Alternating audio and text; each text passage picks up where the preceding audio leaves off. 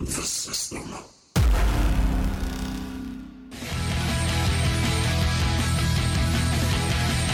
It doesn't matter what you think.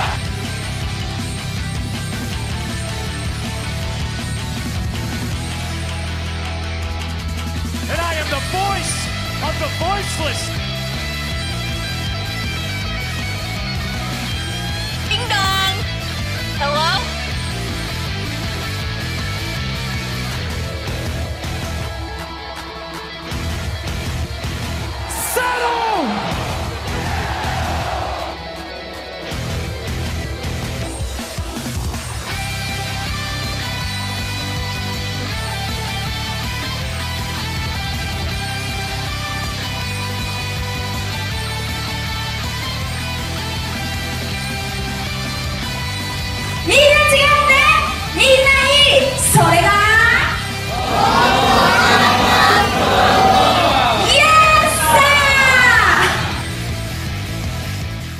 This is the Wrestling with Edwards podcast with your host, Scott E. Wrestling, back yet again, never fails to be here on the week to week basis, except for the one time I went on vacation, but we don't talk about that.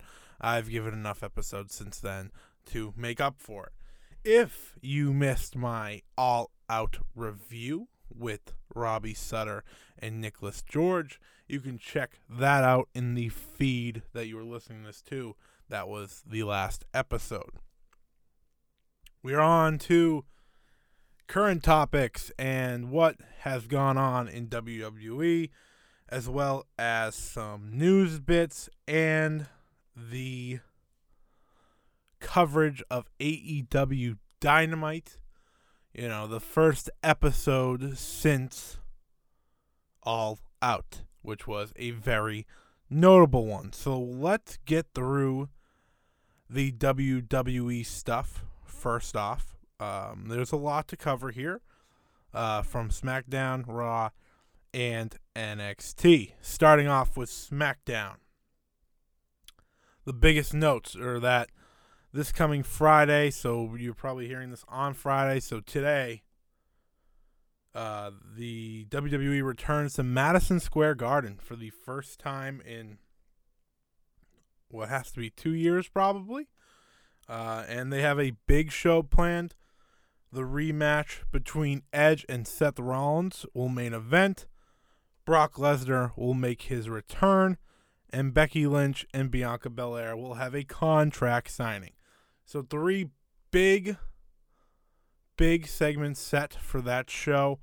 Uh, I, I'm looking forward to seeing what Lesnar does uh, because they've already announced that Roman Reigns will defend the Universal Championship against Finn Balor. Uh, we're going to get to that match in a second because that was on last week's SmackDown in the main event. But with a such a massive Madison Square Garden show and the return of Brock Lesnar, I'm wondering how they work upon that if he's not going to be fighting Roman Reigns at Extreme Rules. So that will be discussed, of course, next week. But let's get to the main event of SmackDown. Roman Reigns defended the Universal Championship against Finn Balor. Uh, I thought this match, one, was great. Very good TV main event. Uh, Finn looked like a million bucks. Uh, and the match ended when Finn Balor hit the coup de grace, went for the pin, and when Roman Reigns kicked out, he low blowed Finn Balor, ultimately leading to Finn Balor's loss and Roman Reigns' win. A successful defense. But the most notable aspect of all this was as Roman Reigns was walking out of the arena, the lights turned red for a second. You heard that heartbeat, that boom, boom. That if anyone has ever watched any Finn Balor from the beginning of his time in WWE, you know exactly what that is. They're hinting at the return of the demon Finn Balor, which is a massive, massive tease. We have not seen the demon since WrestleMania 35. We have not seen the demon since then. So, over two years. And I believe that was against Bobby Lashley for the Intercontinental Championship. So, it makes you wonder does Finn Balor bring back the Demon for the very first time to fight Roman Reigns? And if he does, does he beat Roman Reigns? The Demons never lost on the main roster. It's only lost one time in its run as part of WWE. And of course, that was to Samoa Joe in a steel cage match at NXT TakeOver The End. But a decent episode of SmackDown, a good main event, and a very good tease to close out the show. My biggest takeaway from Monday Night Raw this week was that we will be getting Bobby Lashley versus Randy Orton for the WWE Championship. I believe we'll also be getting the tag title match, which will be between Bobby Lashley and MVP and Riddle and Randy Orton. So I'm wondering if they do both that night. Uh, that could always play into the ultimate main event where Orton faces off with Lashley. I think this is a personally good. I think this is a good move by WWE. I really do. I think putting Orton against Lashley gives him a great competitor to face off with. Uh, gives Lashley another win, likely another win, and it probably can work into the story of RK Bro as well. Most of this goes to NXT, the final NXT before the complete rebuild this coming Tuesday night. Um, and they put together what was a very interesting card. You know, when you look at the matches, they're big time. They're very big time. There was two title matches, uh, two solid singles matches, and an angle to close the show. It it wasn't a huge show by any means. You know, th- we've seen better. We've absolutely seen better, but when it comes down to it, we'll take what we can get. Uh, so the show kicked off with Ember Moon versus Kay Lee Ray in a singles match. Kay Lee Ray is trying to go against the top names in the NXT women's division since coming over from the UK. She defeated Ember Moon in what was a very good match. I thought it was the second best match on the show behind the men's tag team match. Um, Ember Moon's so good. Ember Moon is incredibly good. I think she doesn't get the respect she necessarily deserves from a lot of us. I think, um, and especially WWE, she is one of the best. And Kay Lee Ray is just, you know, out of this world. I think a lot of people can agree she's one of the best WWE has, um, America now has. She's just an insane talent, and she's clearly on her way, I think, to the NXT Women's Championship. Um, it was announced for next week, speaking of the NXT Women's Championship. On the first new NXT, it will be Raquel Gonzalez versus Frankie Monet for the title. Um, very, very interesting uh, because I had some thoughts that Frankie Monet might be winning the title, but this could be a title match before she gets hot shot to the main roster, which is very possible as well. Um, Io Shirai and Zoey Stark defended their tag team titles for the very first time against Kacy Catanzaro and Kayden Carter. The match was fine. Um, I'm not a big Zoey Stark fan. Not really a big fan of the other two either. It's just about Io, and I think Io is at a point where if she considers leaving, which I think she should at this point, where does she go? Does she want to go back to Japan? If she does, there's a clear answer. But she has done everything she needs to do in NXT, and I don't know if Raw SmackDown suit what she is capable of, which is being the best. I don't know if they would ever give her that moniker. So, to me, this tag run's great, but I think we're coming to the point where Io Shirai has to make a very big decision. And with the new NXT coming in, I don't see why she should be sticking around.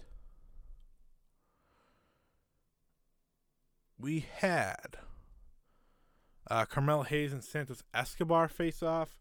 Escobar won. I thought that was another solid match. Uh, no surprises there. Just wanted to touch on that real quick. The biggest story of the show was that they were doing the bachelorette and bachelor parties for Indy Hartwell and Dexter Lumis as they are getting married next week on the new NXT. Um, I thought the story between Johnny Gargano and Dexter Lumis becoming closer and closer as time went on, you know, at the party. I thought that was interesting, and I'm wondering if they're considering putting them together as a tag team. I think that could work. Um, I'm also wondering if or how the wedding gets ruined. Is it going to be via Austin Theory? Is it going to do something via Gargano? There's many ways to go here. Um, you are, you know, a little trapped because you. Candice LeRae, of course, is pregnant. She won't be wrestling anytime soon, but I'm happy she's still an on-screen character. That being said, what are the angles to go here? Um, because it's clearly not Dexter and Indy versus Johnny and Candice. So that will be something to um, await and see what happens, of course, at the wedding. But I thought the ultimate high five between them was a good ending point.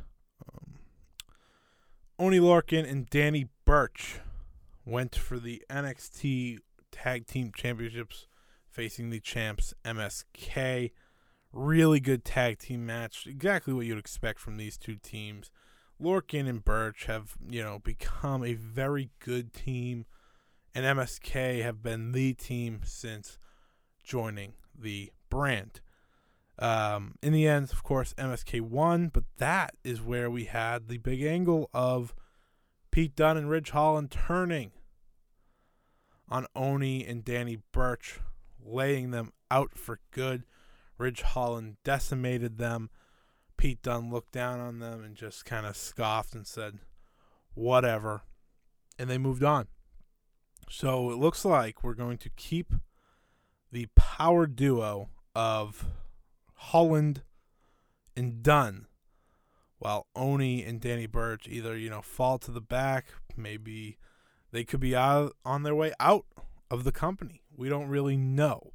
But interesting nonetheless, as I think Dunne and Holland, of course, have plenty of potential together as a group or team, per se.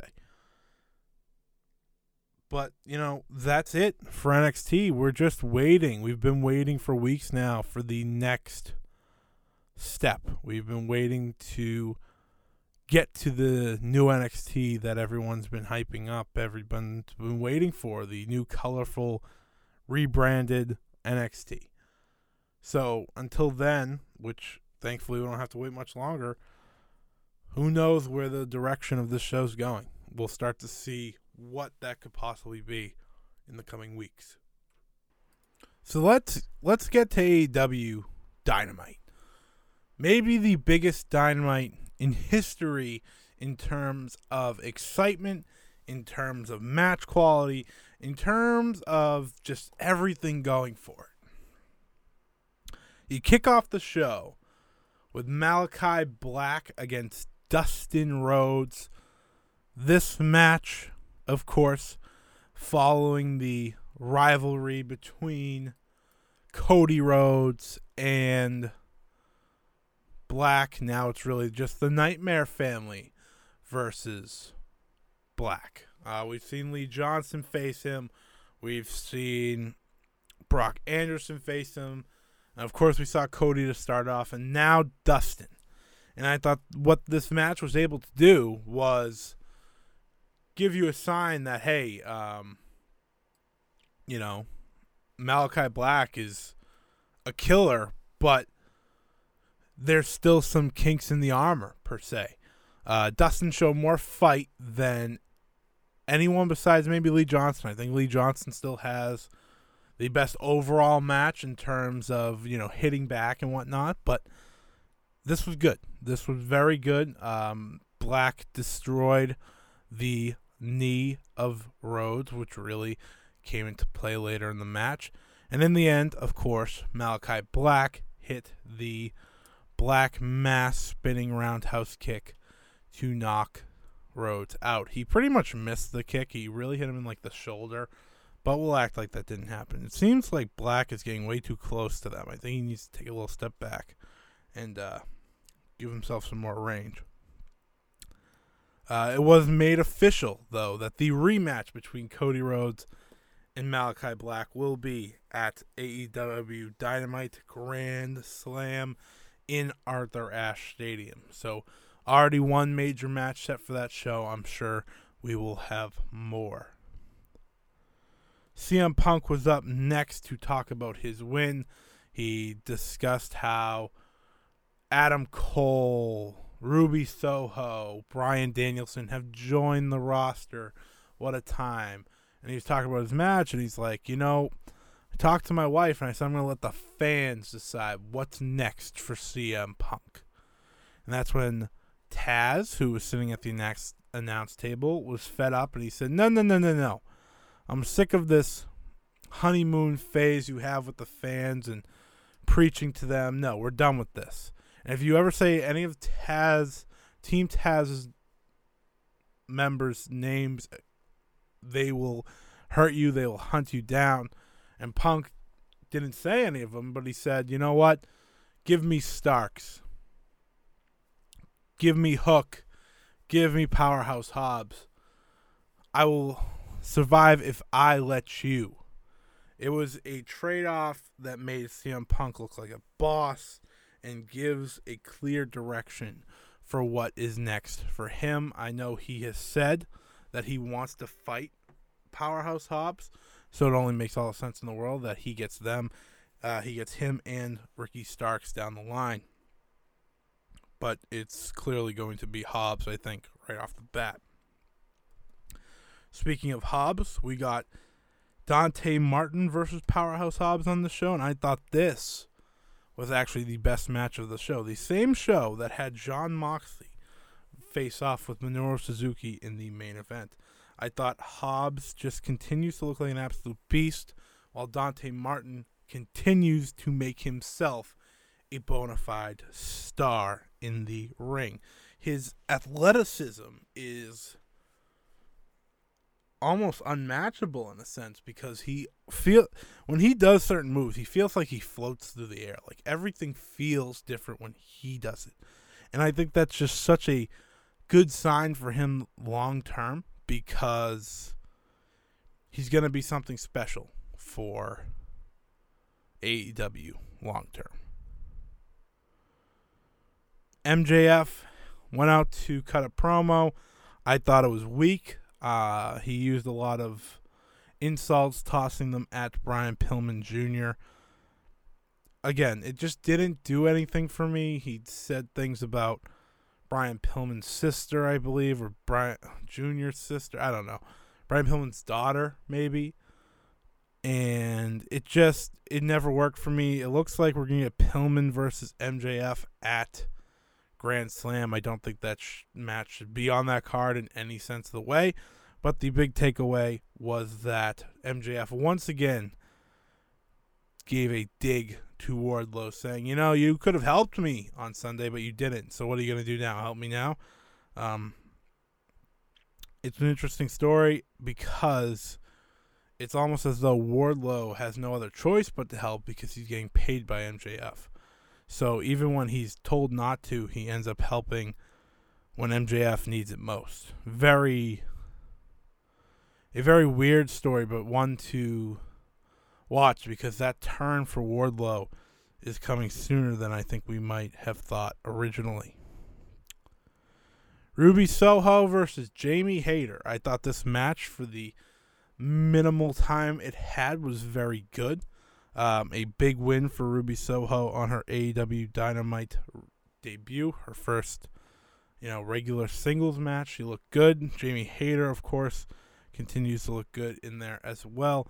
I think my big thing with this is that Ruby Soho is just such a great addition. She already feels like a massive star. Um, you know, from the music and from the fans rocking out to her just having that star look and having that star presence. Everything she says is believable. And I thought this match was a good start. I would love to see these two, you know, get like 15 minutes someday because I think they'd absolutely tear the house down. Uh, we had a useless Pinnacle versus Dark Order match, which was really just to further the feud between the Dark Order, the Civil War, per se. Um, Anna Jay was trying to be the one to fix it, um, but it looks like there's still dissension, and it's a matter of who comes in to fix it. Will there be a new leader? Some believe that could be the former Bray Wyatt.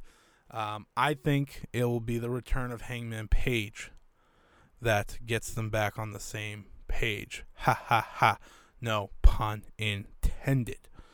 Um, here's the big segment of the night, the segment that I feel we were all waiting for, especially myself. The Elite made their way down to the ring just to introduce the one and only Adam Cole, baby.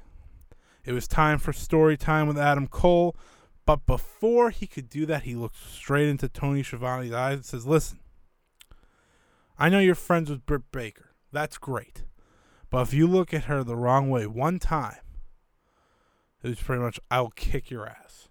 He told him to get out of the ring. He called him a nerd repeatedly.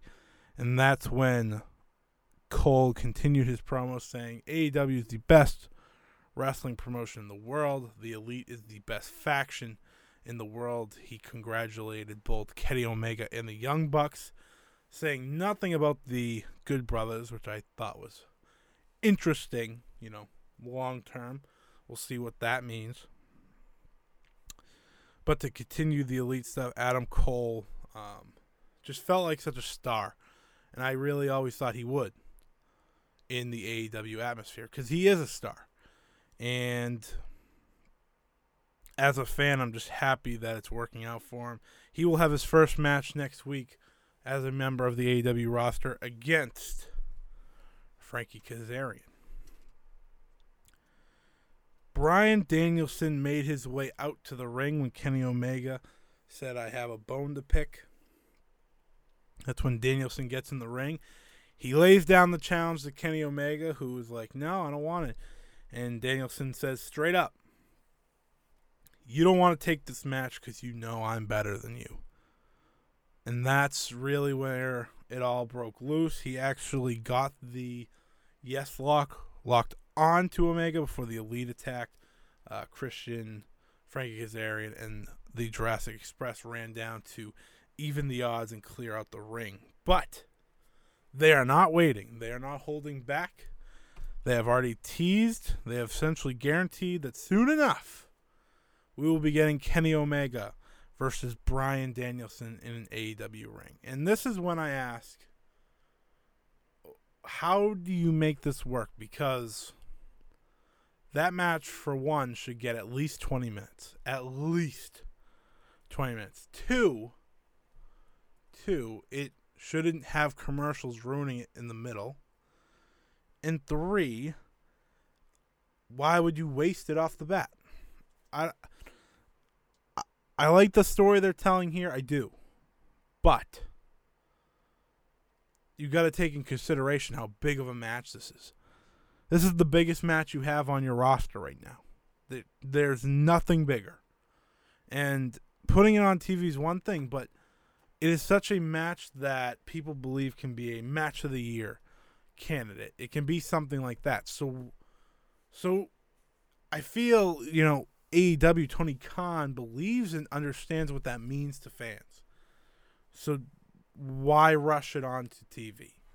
That's just my thought. I know it's clearly destined for Hangman at the pay per view, but I feel like you just don't have to do that singles match so quickly. I just patience and it's not even long term booking. It's just patience. You could have had Daniel Bryan face, sorry, Bryan Danielson facing a number of people. So it's it's confusing to me, but we'll see what happens. I like the angle a lot, so maybe they make me understand and make me a believer of what they are doing here.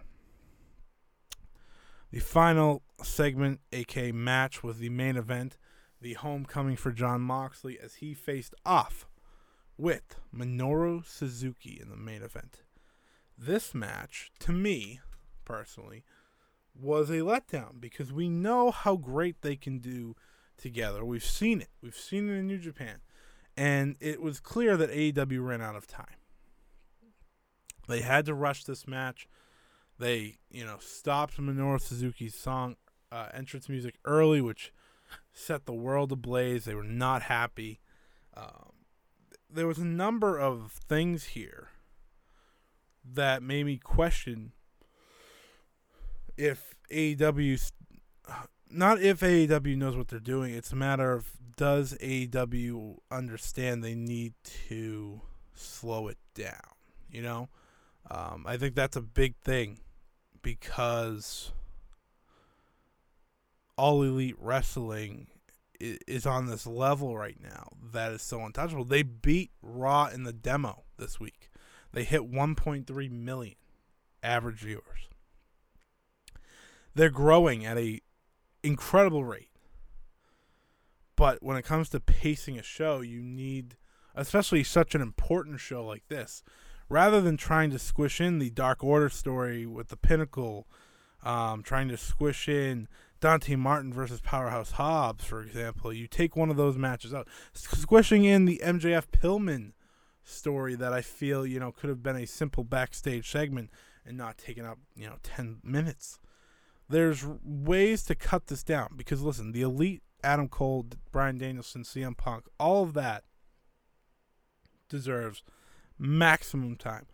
Ruby Soho versus Jamie Hayter. I wish that went longer.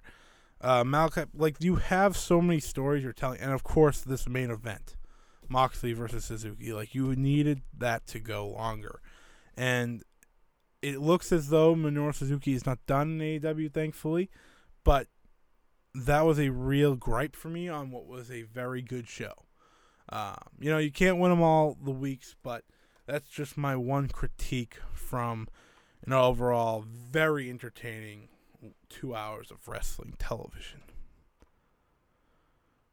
Um, I did want to say that Gable Steveson signed with WWE. All signs should point to him being a star for them. If they mess that up, then they're in trouble because I feel like he is their biggest layup in a very long time. But that's it from me for this week. Very short episode. Um, the, you know, covering all out and whatnot. That really limited, but with a MSG SmackDown, new NXT, another episode of Rampage that has Andrade and Pac, and another episode of Dynamite. We will have plenty more in store next week, so be sure to check that out. And until next time, have a good one, everybody. You know it's all about the power!